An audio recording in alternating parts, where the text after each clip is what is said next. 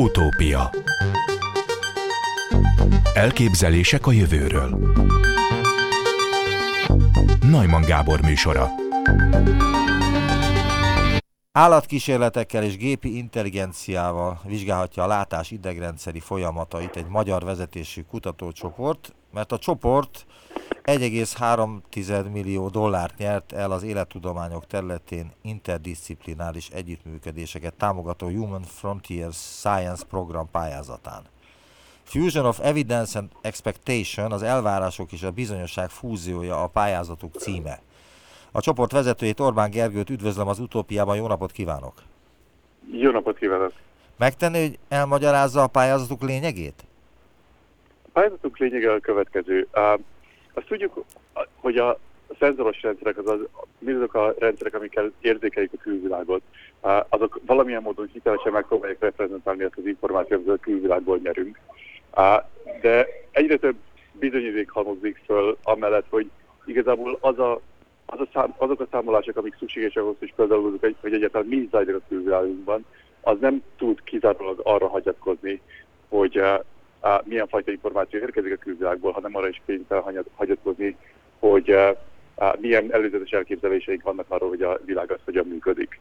Uh, tehát ilyen módon, amit megpróbálunk uh, föltárni, az az, hogy, hogy hogyan is használja föl az idegrendszer ezt az előzetes információt, amit a korábbi tapasztalatainkból szereztünk.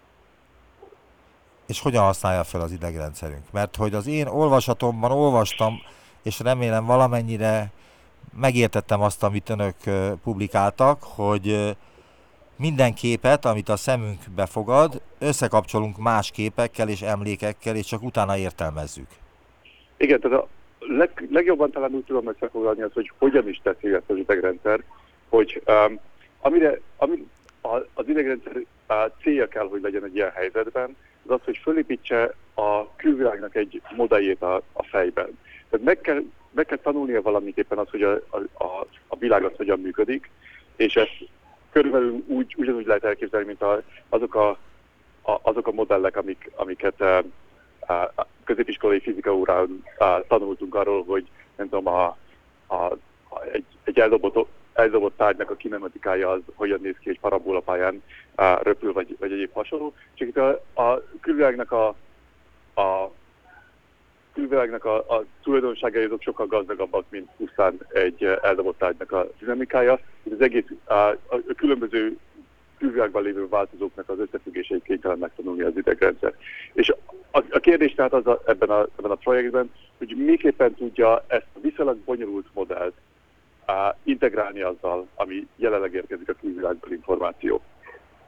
Mi van, hogy a, ha a kép nem integrálható? Tehát olyan képet látunk, amivel még csak hasonló sincs az elmúlt ö, életünkből. Tehát nem képes az agy ö, semmivel sem összhangba hozni azt, amit esetleg új ö, élményként tapasztalunk vagy látunk. Ez egy kiváló gondolat, kiváló kérdés. Uh, ilyenkor, ilyenkor is uh, kénytelenek vagyunk hagyatkozni arra, ami, amit tudunk, vagy pedig, uh, vagy pedig a memóriánk az, az már úgy értem, hogy az, az agyunk az észreveszi azt, hogy, hogy, uh, hogy ez egy nagyon az eddigi tapasztalatú eltérő uh, dolog, és ilyenkor például nagyon hajlamos az agy megjegyezni ezt a konkrét uh, élményt. De nagyon sokszor egyébként pont az történik az ilyen, ilyen ilyenfajta stimulusokkal, amik, amikhez hasonlókat nem látunk, hogy azt is annak a kontextusában próbálja az agy értelmezni, amit korábban látott. És ilyenkor is az agy az ki van annak, hogy illúziókat szenvedünk el. Tehát amikor egy olyan kép van, ami, ami nagyon nem ismerős, ami, és egy olyan kontextusban értelmezik, ami mégiscsak uh, így a komfortzónánkban van, akkor onnantól fogva vagyunk kitéve illúzióknak. Aha. Miért pont a szemmel foglalkoznak kizárólag? Miért nem a többi érzékszervünkkel? A, a szem az azért kiváló, mert egyrésztről uh, jófajta, uh, jófajta olyan eszközeink vannak, amik, amik tudják karakterizálni a természetes stimulusokat, amik a külvilágból érkeznek.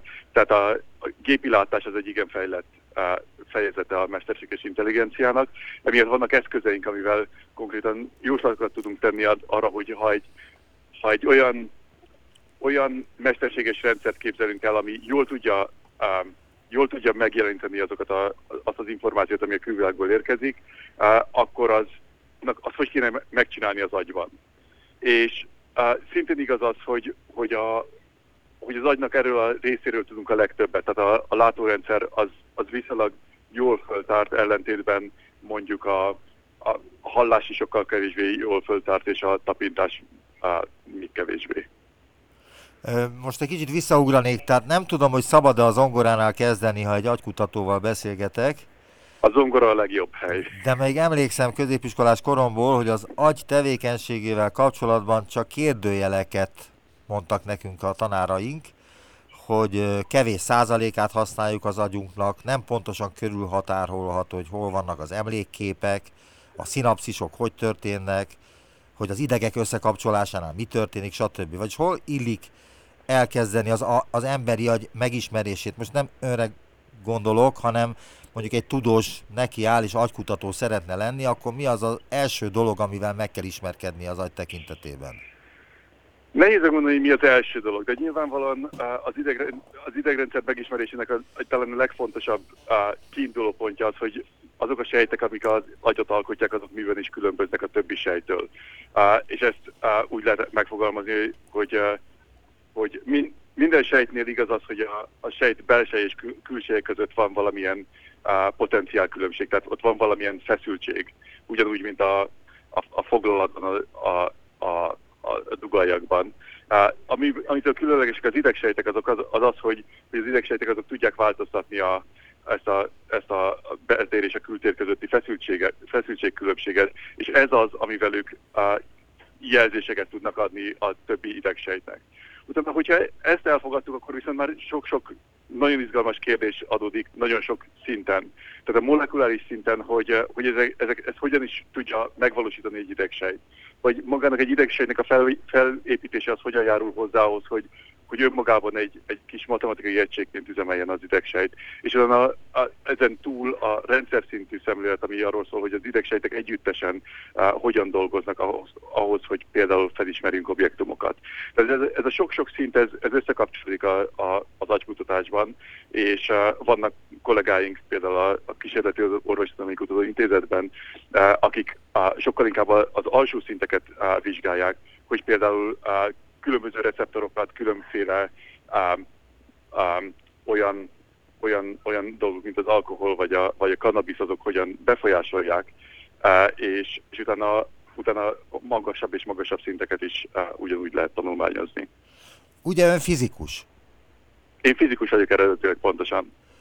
És te miért gondolta azt, hogy az aggyal kíván foglalkozni? Mi az, ami önt ezt, ezen a pályán elindította már, mint az agykutatás pályán? Um,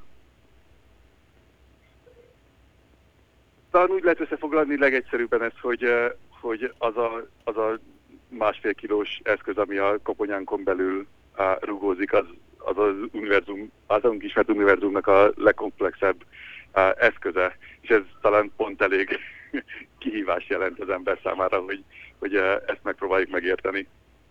És a megértésben milyen helyet foglal el az, hogy ha jól tudom, azzal is foglalkoznak, vagy az egyik kutatási céljuk, hogy megismerjék, hogy hogyan kommunikálnak egymással a neuronok, vagy hogyan ö, megy az információ az egyik agysejtből a másikba, hogy aztán valamifajta reakció következzen be.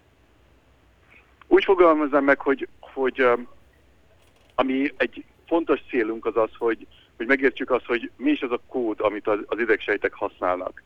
Uh, ennek az, az, a, az a nagyon fontos motivációja, hogy mind akkor, hogyha ki akarunk olvasni valamit az idegrendszerből, mind akkor, hogyha ha valamilyen információt akarunk bejutatni az idegrendszerbe, akkor kell tudnunk azt, hogy mi az a nyelv, amit az idegsejtek használnak. És na, itt olyan kérdések adódnak, hogy az idegsejtek azok, azok úgy kódolják el a, az információt a külvilágból, hogy mindegyik önmagában egyenként hozzáteszi a saját ismeretét, vagy pedig az a kód, ami, ami az idegsejtek hálózatán megjelenik, az, az olyan jellegű, hogy uh, kizárólag együtt kódolnak valamit, tehát az, az idegsejteknek az összjátéka is számít. Hasonlítható egy számítógéphez az emberi agy működése, egy számítógép működéséhez? Uh, talán ez félrevezető egy számítógéphez hasonlítani közvetlenül, ami biztosan igaz, hogy érdemes azokat az eszközöket használni, amit egy, egy, nem tudom, egy mesterséges rendszer vagy számítógép tervezéséhez az ember használ. Mostanában inkább sokkal Szerencsére van egy csomó eszközünk a mesterséges intelligenciából, amik ugye közvetlenül a mesterséges intelligenciának a célkitűzése is az, hogy, hogy olyasfajta képességeket tervezzen, amik hasonlíthatóak az embernek a képességeihez, mint látás, hallás és, és egyéb hasonló képességek. Tehát hogyha tudunk olyan, olyan, e, olyan technológiákat kifejleszteni, amelyek, amelyikre igaz az, hogy, hogy tudják, uh, tudják imitálni a, az idegrendszert, akkor már föl lehet tenni ezt a kérdést, hogy, hogy pontosan az-e az a matematika, amit, amit a, ehhez a mesterséges rendszer használunk, mint amit az idegrendszer használ. Ar- arról ön tud valamit, mert nem neurológus és nem biológus, hogy, hogy az agysejtjeink száma az mekkora, illetve hogy igaz-e, hogy amikor születésünkkor megvan egy bizonyos adott száma az agysejtjeinknek, akkor az attól kezdve nem növekedik, hanem csak csökken, és e, drasztikus mértékben lecsökken az öregkorra, a demencia korára. Az igaz, hogy az idegrendszerben az a sejteknek az új értelmezése az teljesen másképpen zajlik, mint más szövetekben, mint például a bőrben, ahol, ahol viszonylag rendszeresen uh, cserélődnek le a, a, a szövetet összetevő uh, sejtek. Uh, de de az nem igaz, hogy ne lenne uh, idegsejteknek tervelődése. Vannak, vannak speciális uh, régiói az idegrendszernek, ahol, ahol határozottan van uh, uh, már egy, egy, egy felnőtt korban is idegsejteknek a kialakulása, érése és, és a integrálódása a többi hálózatba. Tehát uh, valójában, valójában az a nagyon egyszerű körszabály, hogy, hogy, hogy itt másképpen működik az, az, az, az, az teljesen igaz, de, de az nem teljesen igaz, hogy, hogy ne lenne idegsejteknek a termelődése későbbi időszakban is. Világos. Az ön által vezetett kutatócsoport a populációs analízis eszközeit fejlesztés és alkalmazza a mérések kiértékeléséhez. Mondan erről valamit, hogy mi ez a populációs analízis? A populációs analízis az, az uh, ahhoz nyúlik vissza az a, a kérdéshez, uh, amit az előbb említettem. Uh, ez pedig az, hogy, uh, hogy uh, az idegsejtek együttesen egy, uh, egy, egy maréknyi idegsejt, az hogyan járul hozzá ahhoz, hogy, hogy, hogy uh, processzálja a külvilágnak az, ingereit. Tehát itt alapvetően arról van szó, hogy, hogy, hogy egy, egy idegsejt hálózatra mint egy, egy teljes egységre próbálunk meg ránézni, és megpróbáljuk, megpróbáljuk azt megérteni, hogy, hogy milyen fajta statisztikája van annak, hogy milyen fajta statisztikája van az idegsejtek aktivitásának. Minden élőlénynek hasonlóképpen működik az agya? Nem, szerencsére nem. Ez, külön izgalmat ad. Alapvetően mivel, hogy, hogy az embernek az idegrendszerét akarjuk leginkább megérteni, ezért nyilvánvalóan az evolúciósan hasonlóan fejlett élőlények azok, amik, amik a középpontban vannak ilyenkor is, mert hogy azoknak a leginkább hasonló. Tehát a főemlősöknek a, mondjuk a látórendszer az egészen hasonló struktúrája, mint, a, mint az embereknek a, a, a, a látórendszere, de bizonyos hasonlóságokat mutat egy, egy, egy rákcsálónak a, az idegrendszere is, és hogyha viszont megyünk vissza-vissza-vissza az evolúciós uh, létrán, akkor, akkor egyre nagyobb különbségeket látunk. Tehát a, az, amit, amit mondjuk egy, egy légynek a, a látórendszerében látunk, az, az, az brutálisan különbözik természetesen mindattól, amit, amit, uh, amit egy, egy, egy főemlősnél lehet látni. Mi az alapvető különbség? Um, az alapvető különbséget talán hogyha, hogyha most egyszerűen hagyatkozunk azokra, amiket, amikről korábban beszélgettünk, akkor úgy, úgy mondanám, hogy, hogy az ember nem feltételezi egy, egy légy esetében, hogy ő egy, hogy egy légy az konkrétan egy, egy, egy belső modellt próbál megépíteni a, a külvilágról. Egy légy esetében sokkal inkább egyszerű reakciós rendszerről van szó, hogyha a látótérbe kerül egy nagy sötét objektum, egy, ami árnyékot vet az állatra, akkor az egy, az egy közvetlen reflexet fog beindítani, egy menekülési reflexet. Tehát ez, ez egy sokkal egyszerűbb ilyen a leképezésen alapuló látórendszer, ami szintén hatékonyan tud működni, csak nem lesz annyira adaptív a, a környezethez. Tehát a, a, a légy az nem fog tudni különbséget tenni a között a, a rávülő árnyéktól, ami alapvetően izgalmas, és ami vagy pozitív módon izgalmas, és ami negatív módon izgalmas. Tehát egyszerű, mondhatni kérdés-válasz reakciók vannak egy légy esetében, egy embernél pedig a kérdés és a válasz között sok számtalan lépés van még. Uh, talán igen, lehetséges, hogy egy, egy légy agykutató az, az rám pirítaná, hogyha ezt mondanám, de, de azért, hogy érzékeltessük a különbséget, mindenképpen uh, ez, egy, ez egy viszonylag hasznos uh, analógia. Tehát a, amiről szó van, hogy ami mi, és tehát hogy talán úgy, úgy nagyon jól meg lehet fogalmazni azt, hogy hogy, hogy is néz ki a, az, az a fajta um, idegrendszer, amit, amit mi tartunk fönn, hogy, hogy mi megpróbálunk egy, egy olyan reprezentációt felépíteni a külvilágról, amit számos módon lehet kérdezni, hogy, hogy hogyan is működik. Tehát, hogyha én egyszer meg, megtudom azt, hogy, hogy uh, hogyan uh, működik a, a legóknak a legónak a, a mechanikája, akkor számos-számos-számos különböző módon uh, tudom tesztelni azt, hogy, hogy, uh, hogy ez, a, ez, a, ez a modell ez helyese, és számos módon tudok kvázi kísérleteket végezni ezzel a, ezzel a belső modellel. Akkor, hogyha ha egy ilyen, ilyen, ilyen stimulus-reflex reláció van, az egyáltalán nem flexibilis, akkor csak megtanulom azt, hogy, hogy egyszerűen uh, egy adott ingerre miképpen tudok reagálni, tehát lényegében egy darab feladatot hajtok végre. Azok a belső modellek, amiket mi építünk ki, ott ellenben uh, számos módon tudjuk uh, számos módon tudunk kísérletezni ezekkel a belső modellekkel. Technikailag hogyan történnek a kísérletek? Tehát milyen állatok agyát vizsgálják, vagy a reakciókat hogyan vizsgálják, milyen állatok agyában és hogyan? Az, a, az a, a munka, amiről a legutóbbi uh, cikkünk szólt, ott, ott konkrétan uh, majmokkal dolgoztunk együtt. Uh, itt a majmoknak a vizuális kérgét uh, próbáljuk meg uh, elektródákkal uh, kérdezni arról, hogy hogyan is reagálnak uh, képekre.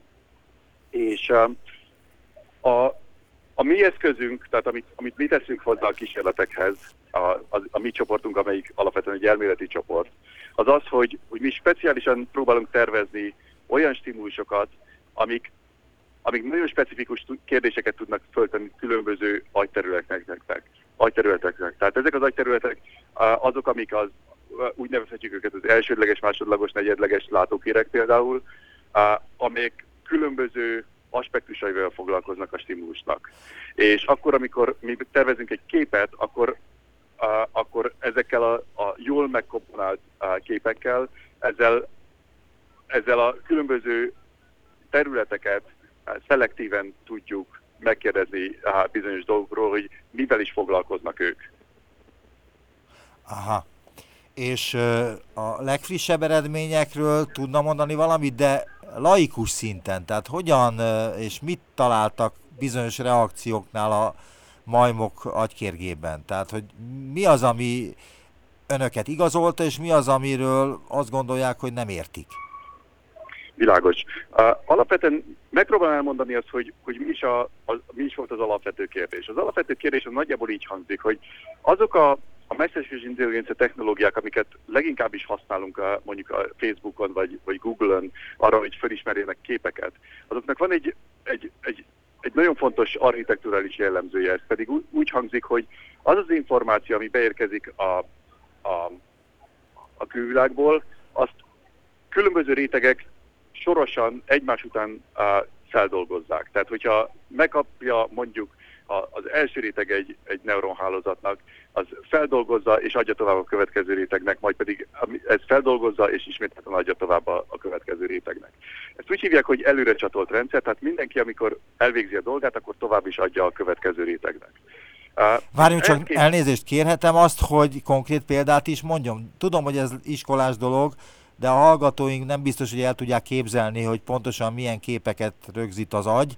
Tehát amit konkrétan is használtak a majmok esetében, a képeket, hogy milyen képeket használtak, illetve hogy mit vártak ezektől? Uh,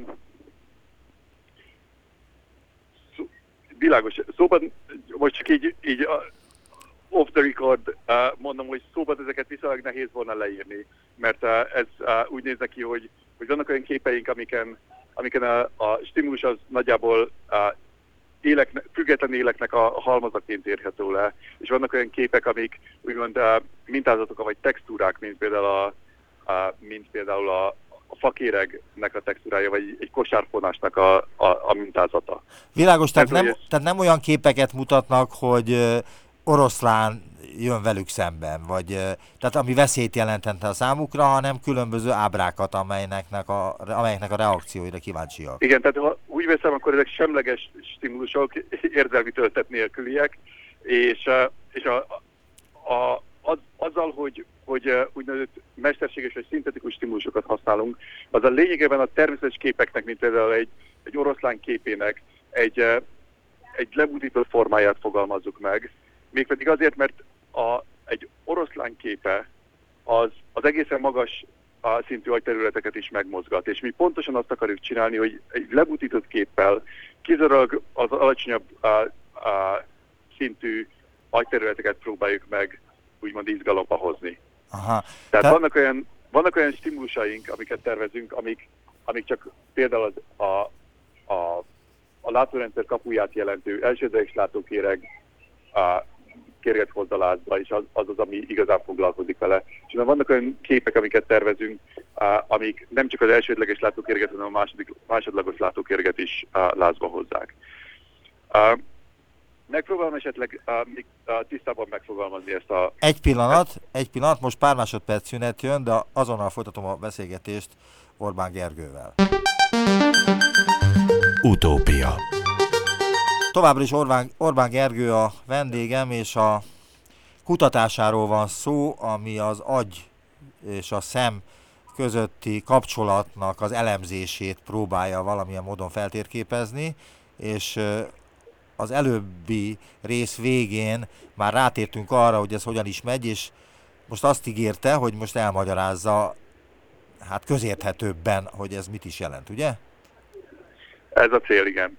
Tehát ahogy egy, egy gyártósort elképzelünk, hogy el kell készítenünk egy autót, kezdetben apró elemekből kell dolgoznunk amik alapvetően nem is hasonlítanak az autóra.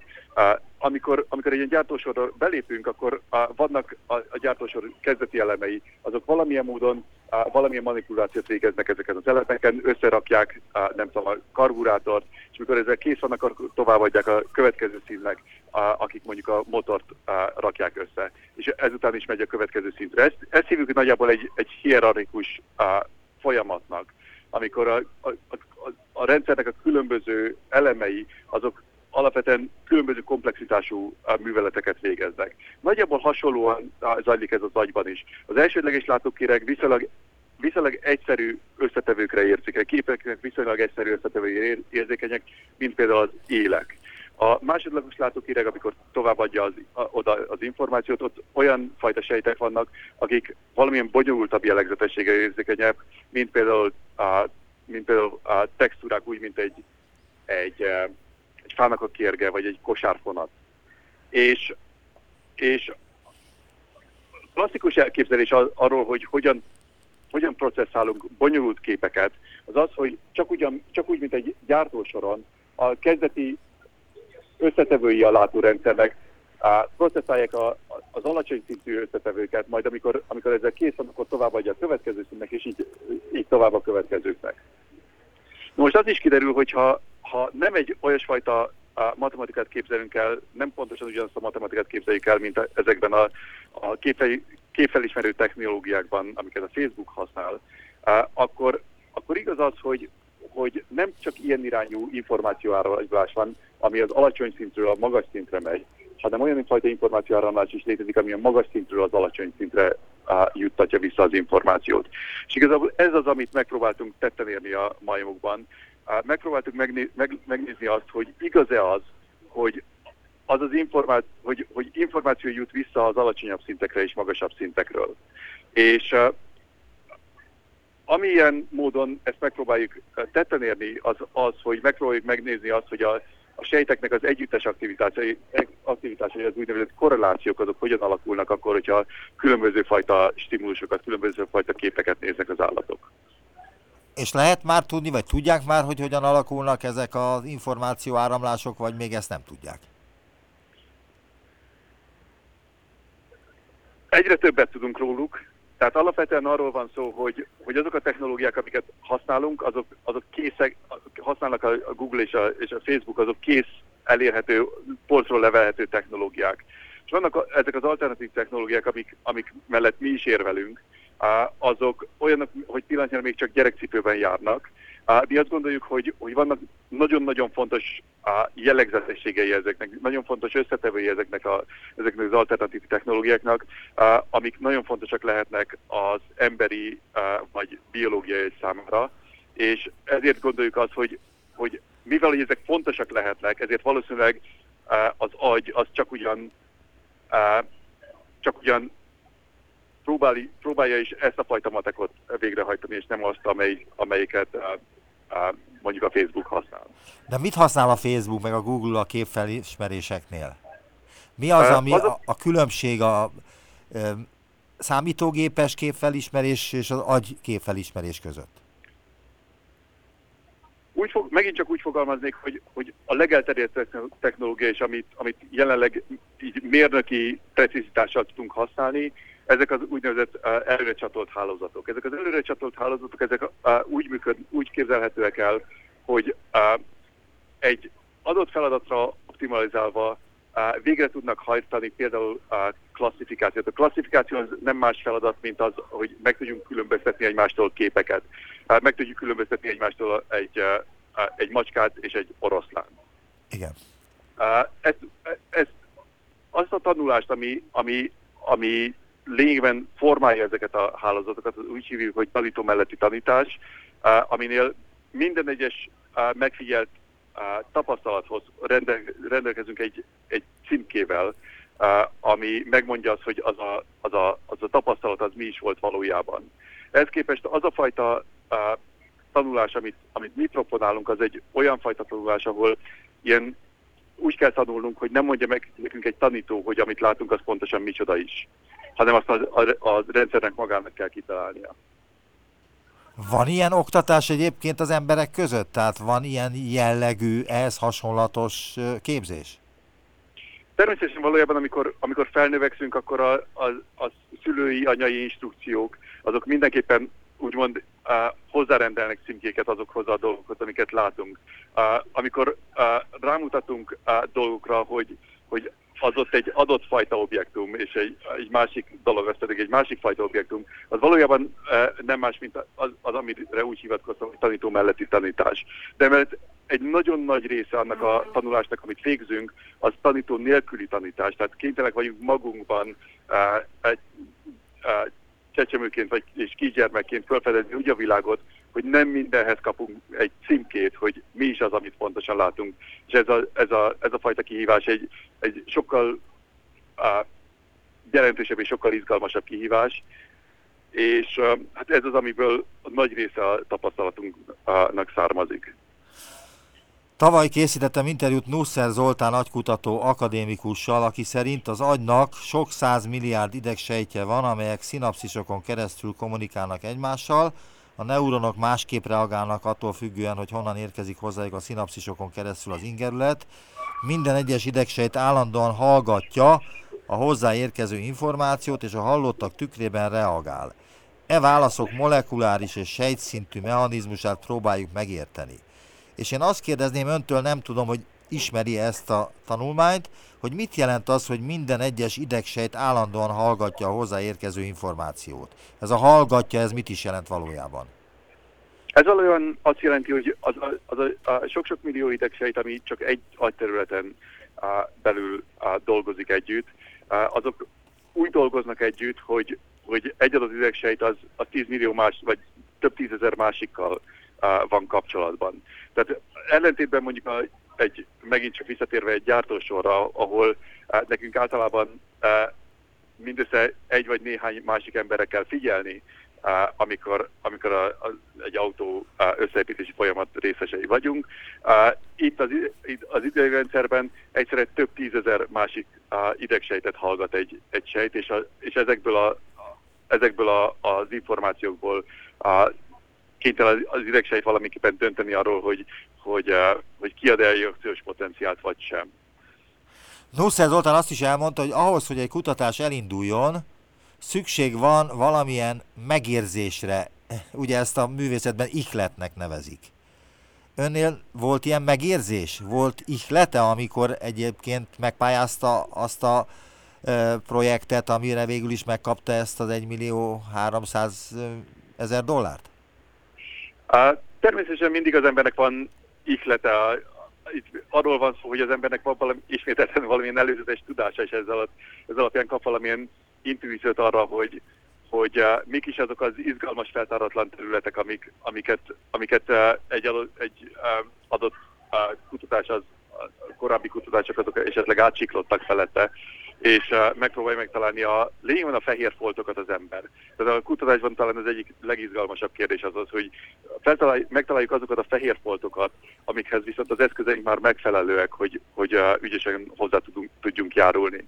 Nekünk ez a, ez a, ez a, a amitől a fehér foltoknak a, a kiszínezése lehetővé válik, az, az, az több rétű. Egyrésztről uh, az a, fej, az a fajta fejlődés, amit látunk a mesterséges intelligencia kutatásokban, és, és ezen túl pedig azok a fajta fejlődések, amit, amit abban tapasztalhatunk, hogy, hogy az, az idegtudományban miképpen tudunk adatokhoz hozzájutni a, a, az idegrendszernek a működéséről. Ebben is elképesztő előreugrás, előretörés volt az utóbbi években.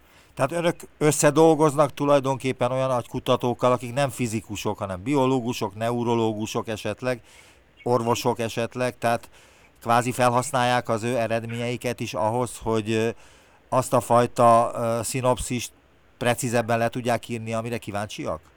Pontosan erről van szó. Ez, maga ez, a, ez az együttműködés, ami a, a Human Frontier Science programban a, kialakult, ez, ez a, egy, egy gyönyörű példája ennek. Tehát mi, mint, mint elméleti szakemberek tudjuk a saját saját tudásunkat hozzáadni ez a, ezekhez a kérdésekhez, és vannak együttműködő partnereink, akik viszont az, állatkísérletekben kiválóak. Például a, Wolzinger laborja Frankfurtban, ők végzik a, a majomkísérleteket, és a Taiman Golcsani laborja Los Angelesben a of California Los Angeles-en ők egérkísérleteket végeznek. És van még egy... Ez egy projekt, hozzájáruló. ez egy projekt, ugye ez, ez ugyanaz? egy projekt, igen. Aha. És még annyit hozzátennék, hogy még van egy hozzájáruló a projekthez, ez Lengyel Máté laborja, amelyik Cambridge-ben van, és ők is elméleti kutatók, tehát ők is erről az oldalról járulnak hozzá a projekthez. Miben különbözik, és erről már beszélt, a hipokampuszban, vagyis az agyban történő szinapszis, mondjuk a testben történő szinapszisokhoz képest? Tehát mi a különbség a két ingerület átvitel között? Bocsánat, még egyszer föl tudnám tenni a kérdést, nem hallottam. Tehát, hogy mi a különbség a testben lévő ingerület átvitel és az agyban történő ingerület átvitel között? Um, Van-e különbség közöttük? Tehát, hogy ami a lábamban mondjuk valamifajta fájdalmat érzek, és az végigfut, és az agyamban valamifajta reakciót eredményez, de ha az agyban történik valami, mondjuk meglátok valamit, a kettő között van-e bármilyen különbség? Alapvetően most a, a különbségről a, úgy beszélünk, mint a központi idegrendszer és a perifériális idegrendszer. Hát igen, erre ezt kérdeztem igen. voltak éppen. A, tehát alapvetően az egésznek a, az alapvető elektronikája vagy mechanikája az, az nagyon-nagyon hasonló. Tehát mind, mindkét helyen vannak uh, idegsejtek, amelyek, a, amelyek uh, jelzéseket adnak uh, másoknak. És, van, el, el, és van feszültség is, ugye? Így igaz, hát mindegyiknél az idegsejtek azok azon alapulnak, azon az alapvető fizikai uh, uh, elven alapulnak, hogy ők, ők a, a membrán potenciáljuk, tehát a, a, a külvilágot és a bel, bel, belteret uh, elválasztó kis hártya között fent tudnak tartani feszültségkülönbséget, és ezt meg is tudják változtatni. Ez, ez nagyjából hasonló a, a perifériális és a központi idegrendszer esetében is. A, a kérdés az, az lényegében úgy hangzik, hogy, hogy a központi idegrendszer az mi más tud hozzátenni még a, a dolgokhoz, és ez, ez az, amit, amire um, az evolúció rágyúrt az utóbbi um, év, évszázmilliókban, hogy, uh, hogy ezt uh, a központi idegrendszert az fejleszte, hogy minél inkább adaptív legyen. Az, az, talán az egy nagyon fontos dolog meg, megragadni, hogy, hogy a, a, míg a központi idegrendszer az próbál a környezethez minél inkább adaptálódni.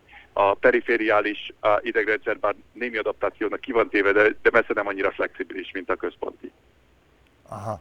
Az agy minden eseményt, ami az emberi testtel, testben történik, ellenőrizés irányít, tehát van rá hatásra minden egyes ese, cselekedetünkre? Akár tudatos, akár tudattalan. Um, attól függ, hogy, hogy, hogy milyen, milyen, milyen szigorú definíciót teszünk az agyhoz. Vannak, a, vannak olyan külvilági ingerek, amelyeket már a, már a, a, a gerincvelő is képes processzálni, tehát onnan is érkezhet uh, visszajelzés. Uh, ilyen módon nem mindenhez szükségszerű az agy. Ezek De... általában sokkal egyszerűbb uh, reakciók, amik, uh, amiket uh, sokkal gyorsabban is tudunk uh, létrehozni egy, egy uh, nem tudom, egy olyan inger esetében, ami, ami veszélyezteti a, a, a rendszernek a működését, tehát alkalmasít az életét az adott egyednek. Ön szerint össze lehet-e kapcsolni két különböző emberi agyat? Tudom, hogy ilyen még nem volt példa, de lehet, hogy majd valamikor lesz. Mint a számítógépeket.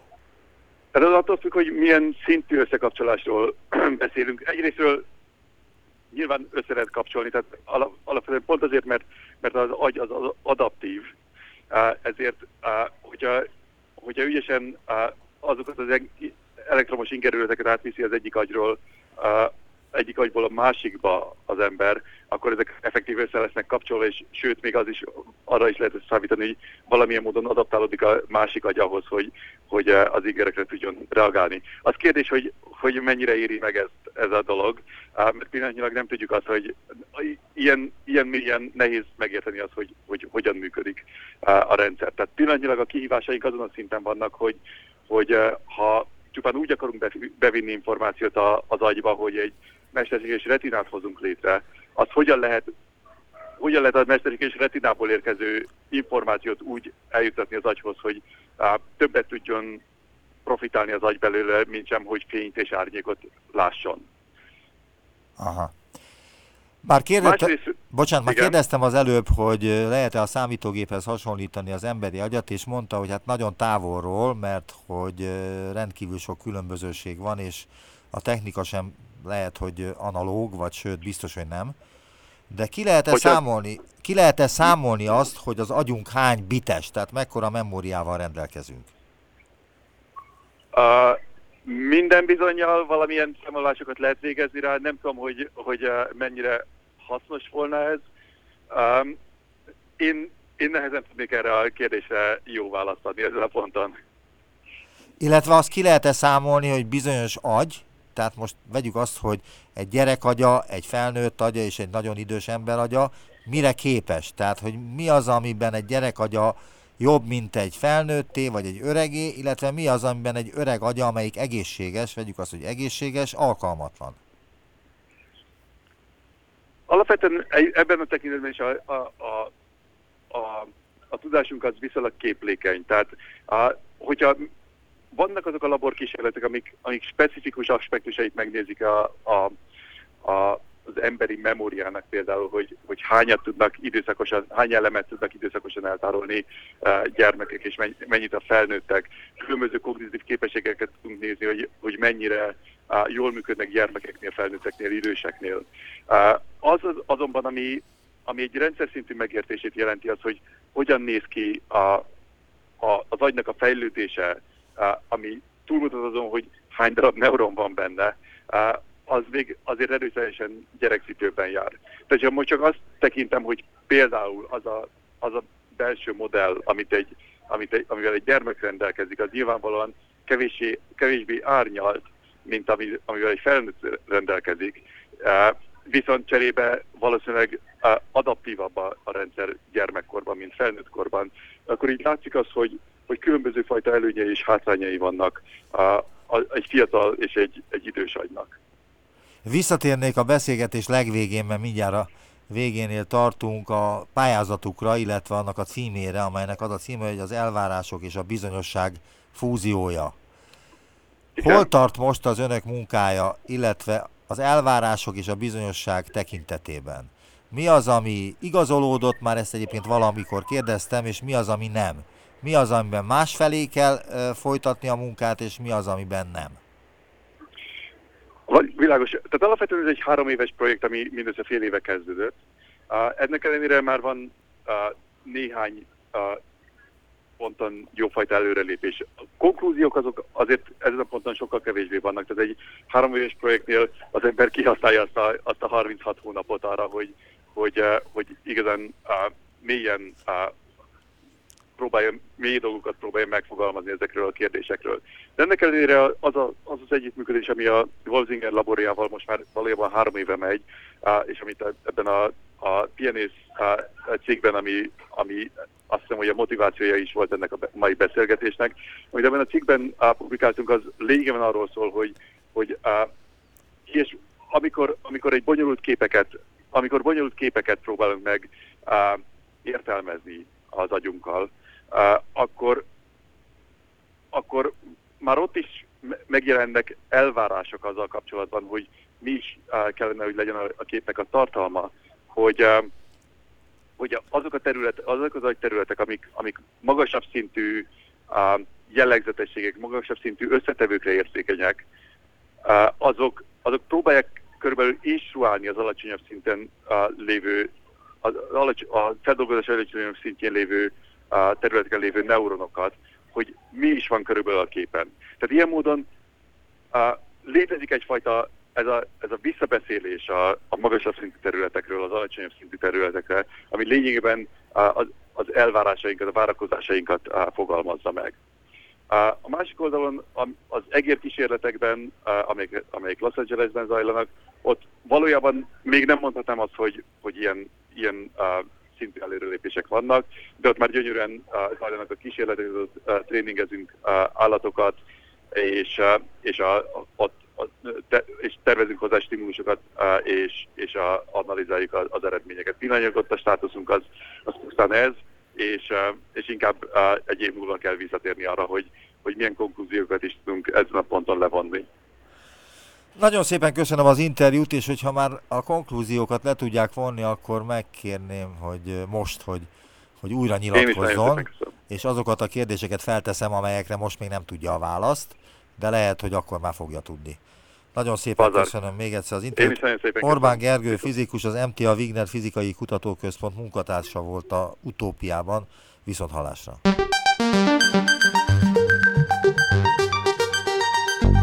Visszaértünk a jelenbe. Neumann Gábor utópia című műsorát hallották.